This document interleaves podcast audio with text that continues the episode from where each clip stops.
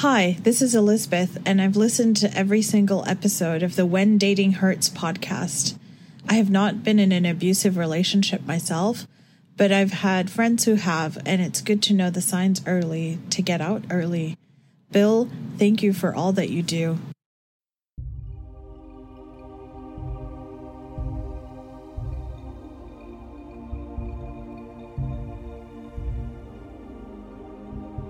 The When Dating Hurts podcast is rated one of the most popular relationships podcasts in the world. Why is that? It's our guests. Whether you're listening to subject matter experts or domestic violence survivors, you know you're hearing what you need to know, and that is the truth about dating and domestic violence.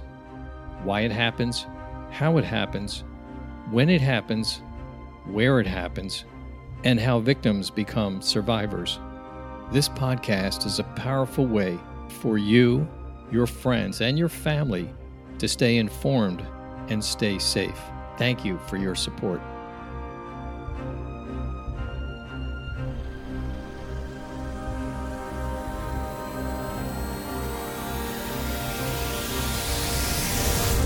This conversation with police officer Lieutenant Mark Wynn is priceless for its insightful information from a veteran law enforcement officer's point of view. I urge you to take notes. Mark Wynn wasn't taught about domestic violence in a classroom. He learned it the hard way from 10 years of physical and emotional abuse brought daily by his monster stepfather. A stepfather so vicious he nearly killed Mark's mother. Mark and his brother were also on the receiving end of fierce abuse. When we think of survivors, we rarely think about our men and women in blue. But this When Dating Hurts episode will take you to places you've probably never seen before. We're joined by Lieutenant Mark Wynn. The reason that Mark and his group stepped forward is there's a documentary coming out very soon, might be out by the time you hear this, that is called This Is Where I Learned Not to Sleep. And I've seen it. It runs, I think, about 38 minutes or so. And it's fabulous. I mean, it's just so crafted and tells his story, which he's going to tell us. So I want to welcome Mark to the When Dating Hurts podcast. Thank you, Mark. Uh, thank you, Bill. It's my pleasure. Good. So, Mark, we're going to let you tell your story. I wonder if you could kind of roll the calendar way back to the 1950s and tell us some about your biological parents at that time and who's at home and what's going on before you meet up with your stepfather later. Well, I'm a Tennessean, and my family, my brother, my three sisters, and my mother, uh, you know, we're living a, uh, a kind of quiet life here in Tennessee, and, and my my parents separated, and my mother met a man from Texas who was handsome, charismatic, one of those uh, things that you know we tell victims today to be careful of one of those rush relationships and you don't know it until it happens to you. And then it was a rush relationship and they married and he moved us all to the state of texas in uh, 1959 i believe it was. Things were okay for a while as i remember but then they started getting bad. And for n- nearly 10 years he did things to us that you know that I later that I later put people in prison for as a police officer. My sisters and my brother, oh, they all left. My brother actually, Bill, uh, this was in the mid '60s. My brother ran away from home at 16, joined the Marine Corps at 17, and went to Vietnam at 18. And just give an example of how things were happening. I remember uh, Love Field was the airport in Dallas for years before DFW was built, and we were at Love Field, put him on a plane to go to Vietnam, and I said, "Aren't you worried? You know, you're going to get hurt in Vietnam?" He said, "I'm not worried about that. I just want to get out of the house." So he left one war to go to another one. Uh, so that was his experience. Of course, my two older sisters, that as soon as they were old enough to leave, they they left. But during those ten years, I watched my stepfather brutalize my mother uh, over and over again her into miscarriages. The violence was just it, wasn't not every day, but it was it, it was surgical. There was an intent to it, and it worked. it kept us in absolute fear until my mother started to fight back. And, and, and it, it's not an unusual thing in these, these moments where you see victims they go through a there's a there's a list of things you know victims go through. They appease the offender. They they submit themselves to sexual assault. They negotiate. They promise. They withdraw. Some in the end as, as you probably well know there are a lot of women in prison for killing their spouses. They resort to violence. But there's usually a, a context there. And I, we lived in that in that history. And my mother eventually started fighting back. And I think uh, what she saw was that I was coming of age. And I think in the back of her mind, she worried that I would kill him because my brother and I actually, we tried to when we were younger. So this is a short list, and there's more. There's, I can fill in if you like. So, give me a little bit of detail into you and your brother thought about or tried to kill him. Tell me about that a little bit. Yeah. So, I think it's 1962, and we'd seen abuse. We, you know, hospital visits, the you know the police coming to the house, the the whole range.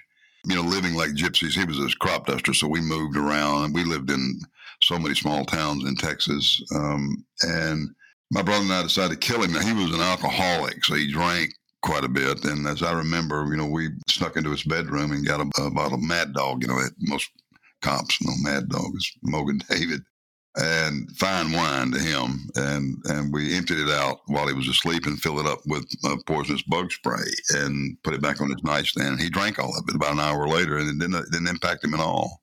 And I tell cops that story, and I, in the documentary, and I, I think it's now it's funny, but but if he died, and which was our intention, we would have been arrested. You know, seven year old, twelve year old kill stepfather those stories happen today. Bill. I mean, this is when you push a human to their limits. This is, these are things that happen. But what would have happened to us, and I truly believe this, we would have been arrested. And in the 60s, there was no sophisticated juvenile system. They put children and young adults in the same holding cells together. I would have been brutalized, more than likely raped. You know, there's a lot of rape in the correction systems then now. I would have graduated into the adult prison system. And I didn't think about that much until I got into policing and I saw me on the faces of children that I responded to. So, in other words, it was the oddest thing. I, I wanted to be a cop because I wanted to lock him up and others like him.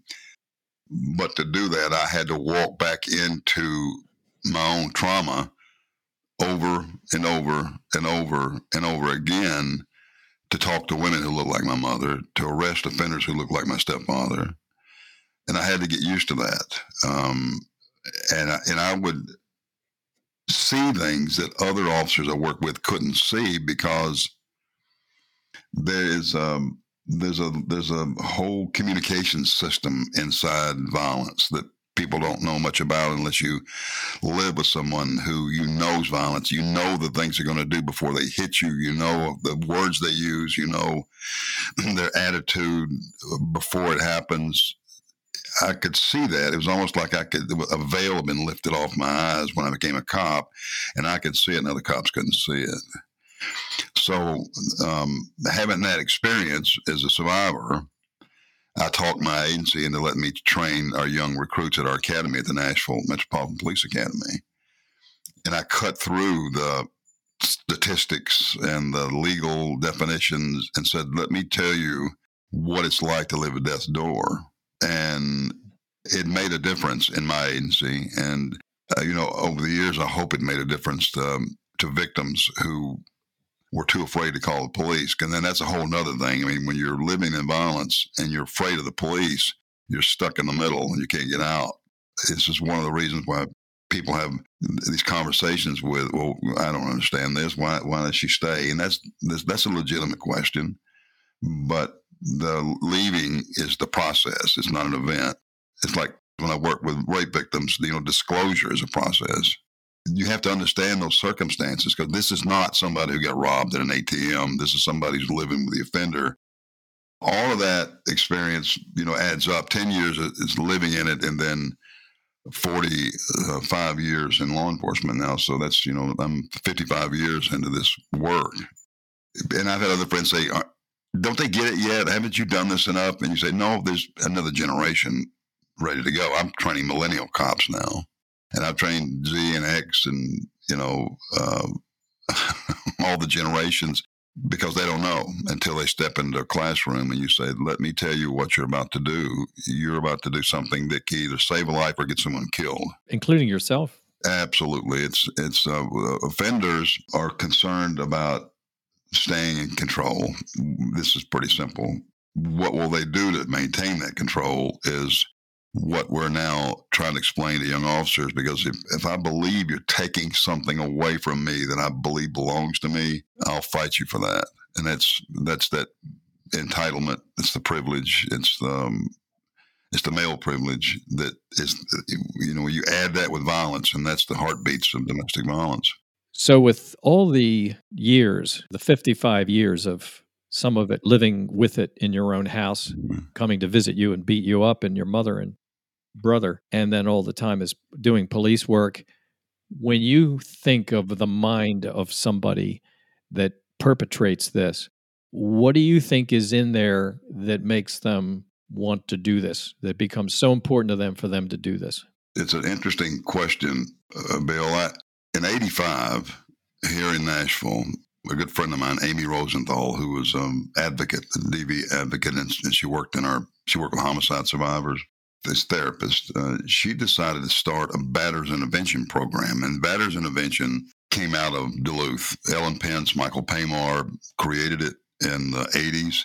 It was peer counseling, 26, 52 week program, a, strict curriculum to deal with behavior of offenders there's only a few in the country at the time, and and and Amy started decided to start a program here called Peace. She let me uh, actually co-facilitate some of the meetings. I got to hear for the first time, even though I was an active investigative officer, I was interrogating, interviewing, arresting offenders. I'd never heard them in a setting where they were free to say what they wanted to say. And the curriculum is designed for whatever the resistance is, and then they hopefully you get them at a point in the intervention program where they say, it's me, it's my fault, hell, I did it. I sit in on these programs and I heard these men talk about why they did what they did, how they did what they did, and some that said, I don't want to do this anymore. In the film, by the way, um, I'm, I'm, in an intervention program in New Mexico. When I that was a film I did in '86 or '87 for the Justice Department, and they let me sit in the program. And, I, and the same kind of thing happened, but I did it here in Nashville. But anyway, that's when I really started to think about motives you know, what's going on. And then I, as a cop, really all you need to do is to get your evidence, prove beyond reasonable doubt that it happened, then you charge and you go on to court.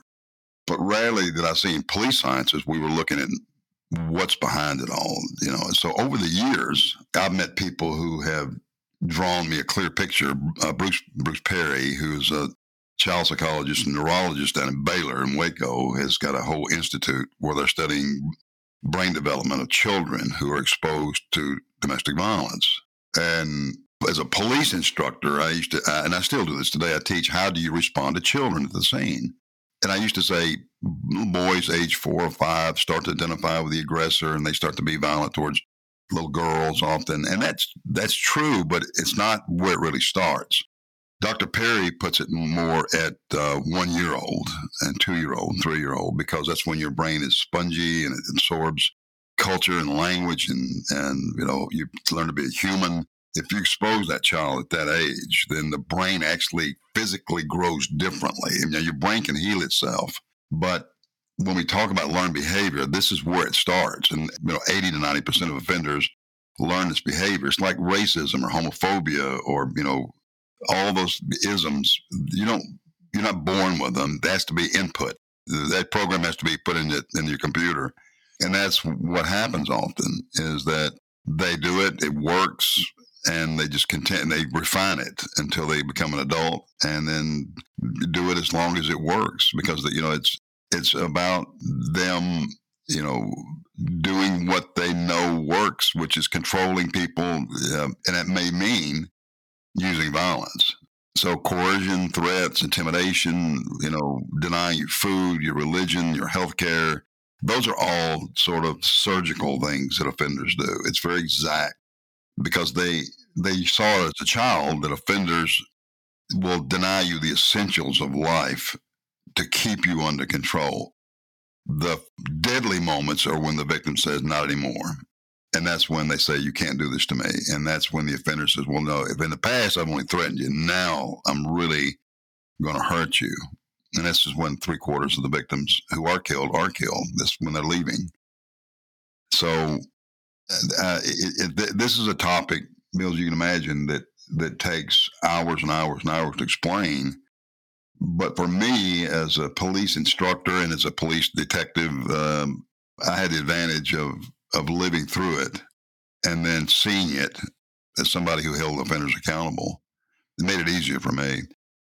We talk more about that along the way about who, who else is in uniform who survivors. That's a whole other story.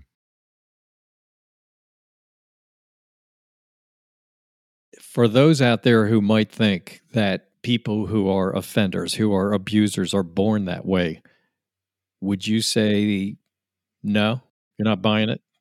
those are the excuses we hear. It's it's it's projection on someone else. It's not my fault. You know, they did something. They made me say something. They made me do something. They made me drink. I mean, that's part of the not holding yourself accountable. So that's that's usual tactics. As a matter of fact, one of the other elements of being a good criminal investigator or a good advocate is understanding how how and why the offender manipulates the victim and these offenders, they find people with kind hearts. They have a, such a good talent at that. And they know someone with a good heart is easier to, you know, easier to, to mold into the victim that they want. And the other part of it too, Bill, is that, and, and uh, I, I just reviewed a case out of Texas, Melissa Lucio, who was on death row for allegedly killing her two year old. And they were going to put her to death. And we managed to review the case and through the Innocence Project. And get the, the death sentence repealed. She's going to retrial, but this woman was raped at four and five all through her childhood, beaten and abused. As an adult, she had three abusive husbands, 13 children. When you grow up in coercion, then you, as the child witness who's exposed, are an easier target. So there's these offenders find the right target. Most criminals know. You know, I've had criminals over the years tell me I've been doing this longer than you. I know who my targets are. So that is a thing that that I'm stressed when I talk to cops. This is not just impromptu, you know, uh, you know, spontaneous. They're looking, they're looking for their next target. One of the things I've seen in interviewing on this podcast and interviewing survivors, and I've seen this even before I did this, but they're some of the nicest people you could possibly meet are the survivors. They're sweet, nice, intelligent, well spoken. They can describe beginning, middle, and end of what happened to them. They're great people. And, you know, once they get out, they remain great people who now want to help other victims to become survivors or help other survivors. A lot of people that contact me say things like, I thought I was so alone. I thought it was only me. I wondered, I, I bought into the idea of, of maybe I was causing this person to do this because, of course, they've been coached or beaten into that position. But they kind of buy into it after a while. They, they run with that. One of the things I ran into, you know, probably 10 years ago now, was the idea that people who do this, people who do perpetrate, people who do abuse, that is purely intentional I mean, they know what they're doing, even though they'll tell you, well, I didn't realize that, or, you know, this is just the way I roll, or whatever these things are. But it's like, no, no, you know, you know what you were doing, and you will probe around and you will try things. Some things work better than others as you move from victim to victim, or you stay on one victim. They know how to bring the rewards. After they smash her cell phone, they'll buy her a nice new one. So that's a reward after a punishment. So it's punishment rewards. Give them candy, give them a slap. Yeah. Pure predation, Bill. I mean, it's it, you study animals. You got to find the weakest to survive as a predator, and this is evident when we look at rape. Domestic violence is not just a single event; it's a combination. There's there it's interconnected, co-occurring with other crimes. When you've got domestic violence, most often you've got sex assault, you'll have strangulation, you'll have stalking, you have a child abuse. These crimes are really connected and bonded together, which which means historically we would just say, well, that's just domestic violence, but we have somebody have a specialist who work rape. You can't do that anymore. We know that offenders they also rape their victims, and because it makes perfect sense. If I, if I'm callous enough to, to, to break your nose on Monday night, raping you Wednesday night is no big deal to me. And I've had victims tell me this. I submit to him. That's how I survive. So rape rape is another another element to it. So we have to look at it that way. I mean, you have to draw a contextual picture of the crime. When you do that, you see the victim's journey, and it's it's hellacious. You add difficulty to it where she's poor, she doesn't speak English, she's older, she's black, she's brown, and those people automatically have trouble with the. If we're talking about the criminal justice system, they're automatically in a worse place. But she's undocumented, so we have she's illegal, or she's black and she's angry. You know, uh, black women are as violent as men. They're not. That's not true. So you have to deal with the myths misconceptions about violence against women to help victims. And sometimes, you know, court systems are biased. Bias is normal, it's not abnormal. And those old biases seep through. And I talk to cops all the time about it. You know, they'll say, What's your what's your problem? And they say, Well, she was loud, she was screaming, she was drunk. I'm going, Okay, so what is that against the law? No, but it's irritating. And So so now she looks like somebody's irritating to you. Now your perception of him is colored because you think, well, no wonder he's doing this because look at her you have to understand her journey. And if you don't, you've made sure that you're basically enabling an offender, and that's collusion with a criminal. So all these things are factored in, or you have to factor them in to make sure the law keeps its promise because justice didn't want to see your station in life. The statute of justice, to me, always, I, I love the law, means that the law is gender blind. It's blind to your politics and to your nationality. It's it's a great leveler, and the sword cuts both ways. And I saw that as I moved on in my policing, I saw the high numbers of domestic violence inside the ranks of policing. So I started investigating and arrested cops. Had some people on here whose husband was a policeman, or in some cases, she was a police woman. He was a policeman, and this was going on at home. And and Bill, forgive me. I, uh, this is such a rich topic. I'm kind of rambling. I, hope I don't mean to be. It's very interesting. It's fine. So, one of the things I wanted you to talk about was the final scene with your stepfather. What was going on? And I know that you and your mother fled after this, but why don't you take us through what happened? What was the final act with uh, with the stepfather? So we were living in a small sort of a shack uh, along railroad tracks and south of Dallas in Lancaster, Texas and they, they, were arguing. I don't know what it was about. I mean, it was uh, she she knew how to survive, but at some point she started fighting back, and this was one of those moments. And he hit her, knocked her out in the kitchen, and I heard her body fall. I thought it, it actually sounded like a gunshot had gone off in the in the kitchen. And because I I survived for ten years with this guy, I knew what not to do to, to survive myself. So I I didn't run in the kitchen. I just stepped into the doorway and and I saw him standing over her body in the kitchen, and he she was out. She looked dead to me, and he opened the refrigerator door, got a can of beer out, and opened it, and he walked out onto the, to the side porch of the house.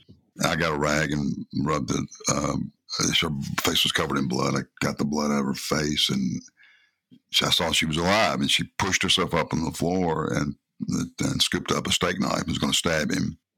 And I was way ahead of her. Um, and I took the knife out of her hand. I said, "Don't, don't, don't. You, you, you, it won't kill him, and you'll go to jail, and, and and my sister and I will be stuck." That's you know that's pretty sophisticated for a teenager to be reasoning through.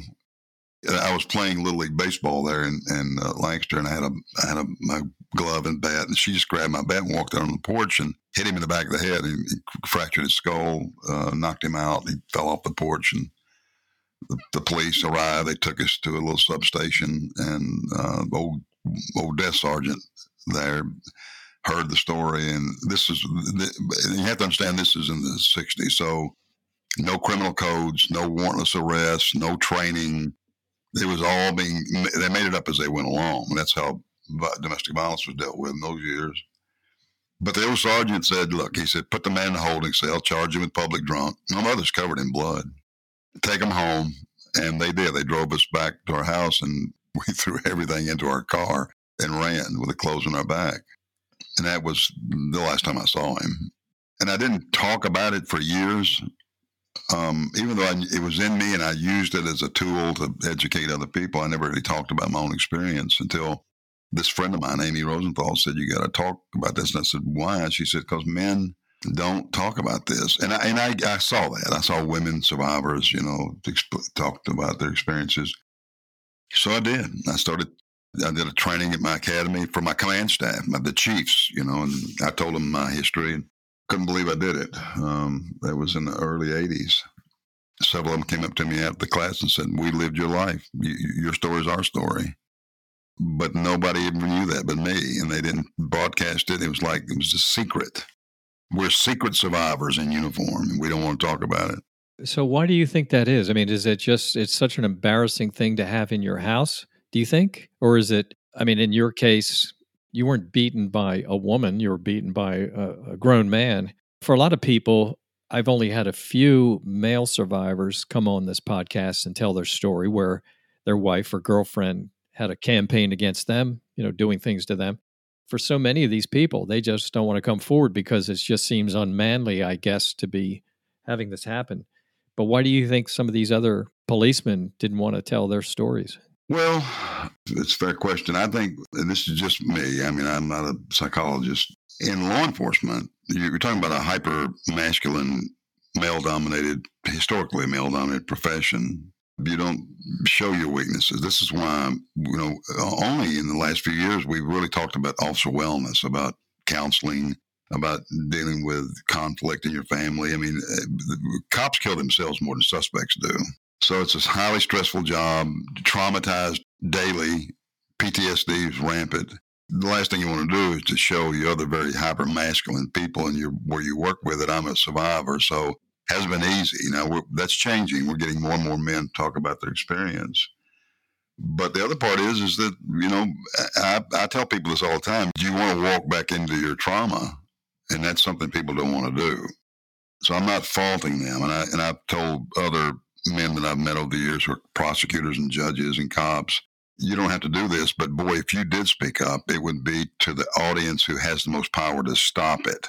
Because if women could stop domestic sexual violence, you and I wouldn't be talking right now. Mm-hmm. Sure. And in some cases, the the officers are offenders. They didn't kick it; they started using it more. So here's the real incredible danger about this: when you train a young person to be a cop, you teach them how to use a gun, how to fight, how to interrogate, how to you know question, how to you know do a lot of things by necessity you teach them how to do that. But if you're teaching someone who's an offender, you, are building a, a, super predator. Oh, God. Which is harder to detect, harder to investigate. We're teaching police leaders how to keep those people out of the ranks of law enforcement. You got to ask them the history before you hire them. And you got you got your background investigators have to be trained to understand what it means, what any one thing means could be the tip of the iceberg for someone who will wreak havoc in uniform because if I'm looking for targets as a DV offender or a sex offender, what better place to be than in a police uniform? It's like scout leader. Ask the Boy Scouts about it. They went bankrupt because of it. Yes. Catholic Church. Exactly. If I'm a predator and I'm looking for targets, you know, if I can find a home in a uniform, that's where I want to be. Of course, that's a whole other topic, but we're talking about a crime, how, how it affects all of us as adults is pretty pretty amazing. This is, you know, this is this is the big one. This is the of all the violent crimes in society. This is where it happens. Just homes filled with domestic violence. Uh, Billy, I think you know this. Where children are exposed, this is the wellspring for tomorrow's crime. When you work in policing long enough, you see it. You see the five year old, now the 20 year old who's robbing banks. You see that progression. And we've spent trillions of dollars in this country on the war on drugs. We've, you know, and all these other reactive, you know, moments. But if we spent that money in prevention of stopping violence in the home, we wouldn't have prisons filled with violent men today. I, I believe that. And a lot of homeless too stems from DV, doesn't it? It does. My wife, uh, who I met at the police department, Valerie Wynn, when she left the police department, started a transitional housing program, the Mary Parrish Center. It's a therapeutic two year program. You come in with your family, you know rent, no utilities, and it's complete. Let's get you back on your feet. many of the women over the, over the last 20 years, they work with 10,000 victims are homeless. I'm talking about homeless veterans, homeless, you know, corporate executives. So homelessness is one of the byproducts of, of violence in the family when women are running away. And right now, and I, I'm not giving away any secrets, running across this country right now, there are thousands of women running right now from state to state, from offenders, from shelter to shelter. Shelters talk to one another. They take in victims from other parts of the country. So there's a bit of an underground railroad going on right now in the United States for the steady stream of women and children running away from violent men. Is it true that there are more? I don't know how this could ever be, uh, how the statistic could be found or created, but more homeless women than men. Think that holds up? It could be. It would make it would make perfect sense if it were because of the level of victimization for women. Of course, there's other issues too. There's you know drugs. Uh, you know, people just lost their lost everything. Some big traumatic event occurred in their life. Mm-hmm. But drugs are often paired with this, and this is the other thing about narcotics and drugs. We criminalized it all, so people use drugs to medicate themselves you have to think about and alcohol. So if I'm living in pain, my only escape is to medicate myself. Yes. And then when I do that, society looks down their nose at women who do that, and it's harder for them to get assistance. So it puts the victim in more peril. So I'm, and by the way, self medication is something police practice for decades. Alcoholism in the ranks of policing is rampant. It had been for years because we didn't offer psychological services to police now that's happening. But when you see someone trying to survive, this is the, another way to do it. It's just I've got, I've got to escape for a moment, and this is the way I do it. One of the things I was curious about is your mother. So, what became of her after you guys went on the run, and eventually you grew up and grew out and worked different jobs, and then eventually became a police officer? But so, what became of mom? When we left Texas with the clothes on our back, she she worked in the restaurant industry. She she got a, had a restaurant in Columbia, Tennessee. Met a met another man, remarried, and lived violence free until uh, 98. She passed away of, of cancer. Oh, okay. But she got to see me do the work. As a matter of fact, I, before I told anybody our experience, I got her permission and I said, I want to talk about this. And I did. And shortly after that, uh, Dateline NBC called me. Somebody heard me speak, and Stone Phillips, who was the one of the narrators said, I want to come to Nashville and talk about your experience. And and they did. So I, Dateline came to Nashville and we did a series called Cries for Help. The police department was behind it and they let me do it. And so we did a thing on children exposed to domestic violence. And then after that, I mean, I, it, it was a, a regular event. I started talking about my family's experience and it was therapeutic, I have to tell you. you know, I mean, it, it, really helped me process through it. But it also gave me a sense of seeing a system that was broken and we can talk about that if you like. Yes, go ahead. So I made it to homicide as an investigator. I'd already, you know, training our officers on how to respond to domestic violence at our academy, and then, but when I started working homicide with a bunch of experienced, really credible cops, I had a murder one night. A young woman had been strangled by her boyfriend. My partner and I responded, and he killed her, and he laid her body across one of our railroad tracks here he's trying to disguise the murder. We figured it out and we arrested him. And I always felt in, in those years in the in the 80s and part of the 90s, we were working about 100 murders a year. About a third were domestic related. And it, we were constantly, I was con- physically, this is the thing is, and I don't, I don't, I don't mean to be grotesque, but physically putting women in a body bag. And as you as you're putting the body in a bag, as a survivor, I've seen my own mother's face on the bodies of these women. So I had to check myself. You know, I had to make sure that I wasn't losing my mind about what I was seeing. But one of the things I knew I had to do, I had to, if I arrested someone, I had to show a jury of 12 people who was taken from us. It, it's cold, it's evidence, it's fingerprints, it's blood splatter, it's this, it's that. It's not real in a sense, not a living, breathing thing other than the survivors being in the courtroom. So I made sure that, that the story was told about the victim. And the way to do that is to ask the family. And I sit down with the mom and the dad and, and the friends and I said, I need to get to know your, your, your daughter. And we know who did it. And, and we think we know why she was trying to get away from him. And the mother said to me, She called you. And I, and I said, Ma'am, what? She said, No, she called you over and over and over again. She called you, the police. Would she be alive if she not called you? And you can't get mad at a homicide survivor. You, if you are, you're insane. You, you have to have a certain, um, um, you, you can't make it personal. It's not your crisis, it's theirs. And I apologize. I said, ma'am, I'm so sorry. I had no idea that she called the police in the past. But I'm going to find out about this. I'm going to let you know uh, as we move along, you know. And I went back to work. My captain was a really wonderful man. He was a 50s era cop. My father, my natural father, was a career cop and a judge. So they were the same generation. I went into his office and I said, Captain, I said, let me tell you what I've got. We got a suspect. You know, we got him. We got the body. We, we're working the case up now. But the mother told me the story. And I had the copies of the reports, the prior reports. I said, I want to show you this. She called us again and again and again, and we did nothing for her. Now she's dead. And he said, What's your point? And I said, When are we going to stop doing this? When, if we know what leads up to a homicide, and we do, we know the precursors very well what are we waiting on? It just seems like we're just waiting. The very best thing we do as a homicide investigator, that's the top of the feeding chain in policing. And we thought about preventing murders, and he just laughed. He said, "We don't do that, Mark. We don't do prevention work here." You know that old saying, "Homicide, you know, our day starts when your day ends." So, what is that line again? Our day starts when your day ends. Oh, oh. That's an old homicide this uh, saying. So I went back to work, and he said, and he told me to get back to work, and I did because we prosecuted the guy. But after that, I started working on building something inside my police department. There was a homicide prevention unit, and I pushed for hard. And I found allies outside the agency in the mayor's office, the mayor's wife, and city council members and prosecutors. And we all sat down finally and took our case to the city, and we got the largest police investigative unit in U.S. history oh. to work domestic domestic violence in 1995.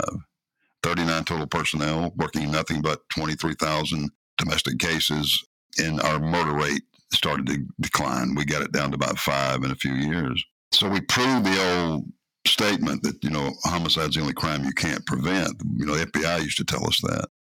If I had not been a victim for 10 years as a child, this is going to sound odd, Bill, but I don't think any of that would have happened. I don't think I would have had the the energy and the understanding of what it means for a victim to call the police in a domestic violence case that could lead to a murder. I think about my own mother, all the while understanding that it could have been her. That pushed me to change the culture inside policing, and that culture has been contagious. It, it's you, you see it across the country now. I was going to ask you the question about what is it that makes the fire burn so brilliantly in you, and yet I know the answer already. The same thing that's going on with me. I'll interview survivors. I'll meet survivors. I talk with people at domestic violence agencies, but I'm trying to prevent the next Kristen Mitchell situation from happening. I know what it's like to be the parent, like you know what it's like to be on the receiving end or watch your mother going through this. And I see Kristen and all these people. I hear her coming through in different ways. She and I never had that conversation. I mean, the first that I knew about what was going on with this guy was when I got a call from a detective one night saying, We need to talk and we have to talk in person. And I had no idea what we're going to be talking about. But, you know, it means so much to me.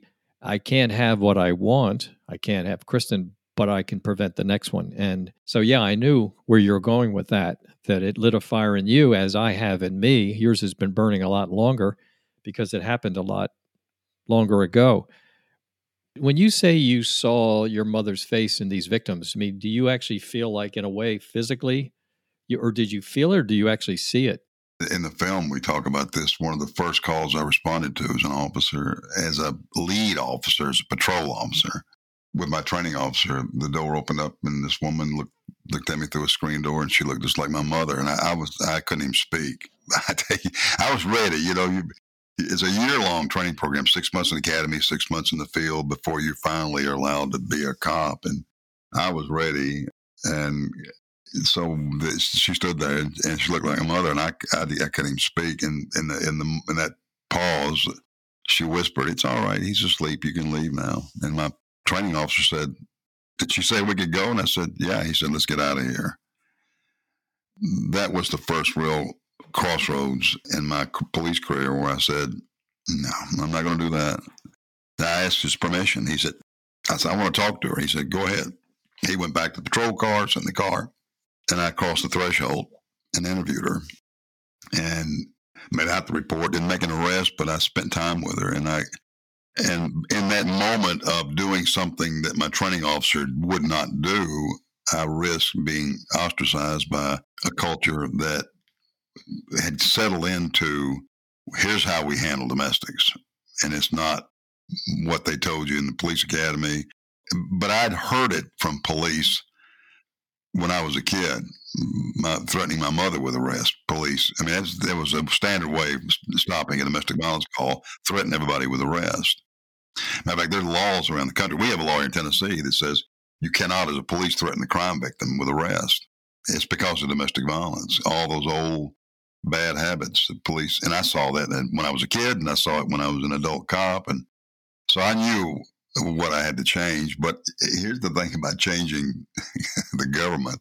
You have to find a spot where you can do it with and be stealthy and not uh, be a troublemaker. And I tried to navigate through that. It wasn't easy to do, and I got in trouble. I was more trouble than I was worth, I suppose. But I, I managed to get in trouble a lot because I was asking those questions like my captain about what are we going to do to prevent murder, and that was going against the grain. That to me when I had small victories was boy, it was serious moment where I thought, this is for you, mother. For you. That's beautiful. Yeah. Yeah. Wow. That one got me. Yeah, that's that's great. I don't think there's ever a time that I've given a talk where I don't stop before I go out to give the talk, go, go to a mic without uh, talking with my daughter. No, I could, Bill. I, I, I completely understand that emotion. You know, you try to fight as a public speaker, and I've done a lot of that. You try to focus and take a deep breath, but it's just, I mean, especially here's the other thing in these events over the years that you're doing, and I've done for years, the room's filled with survivors you, it's almost like you can feel that energy coming off of people. It's like they don't say anything. I mean, in the film, we had a young guy, officer in Vernon, Texas. We were in a meeting, and he was. I was speaking. He was. He wouldn't say anything. He was looking at me. He wasn't talking. But as soon as we stepped outside, away from everybody else, he told me about his own survival as a child. The country is filled with survivors. There's just this amazing moment where, and I think when people see that, when they see people choking up and trying to get through the words and trying to get the they they that's that's a real gift to them because they're thinking I wish I could do that. I wish I could get up in front of a group like Bill and talk about my mother or my sister or, or my daughter. This concludes part one of two parts with Lieutenant Mark Wynn. Be sure to listen to part two on the When Dating Hurts podcast. See our show notes regarding Lieutenant Mark Wynn's new documentary entitled This Is Where I Learned Not to Sleep. Thank you for listening to the When Dating Hurts podcast. We have been steadily moving up in podcast review rankings based on downloads in the relationships category. That means more and more listeners are getting the kind of advice that can improve lives for victims, survivors, and their families. If you feel we need to hear your story, do not hesitate to email me at billmitchell at whendatinghurts.com. That's Bill Mitchell at whendatinghurts.com.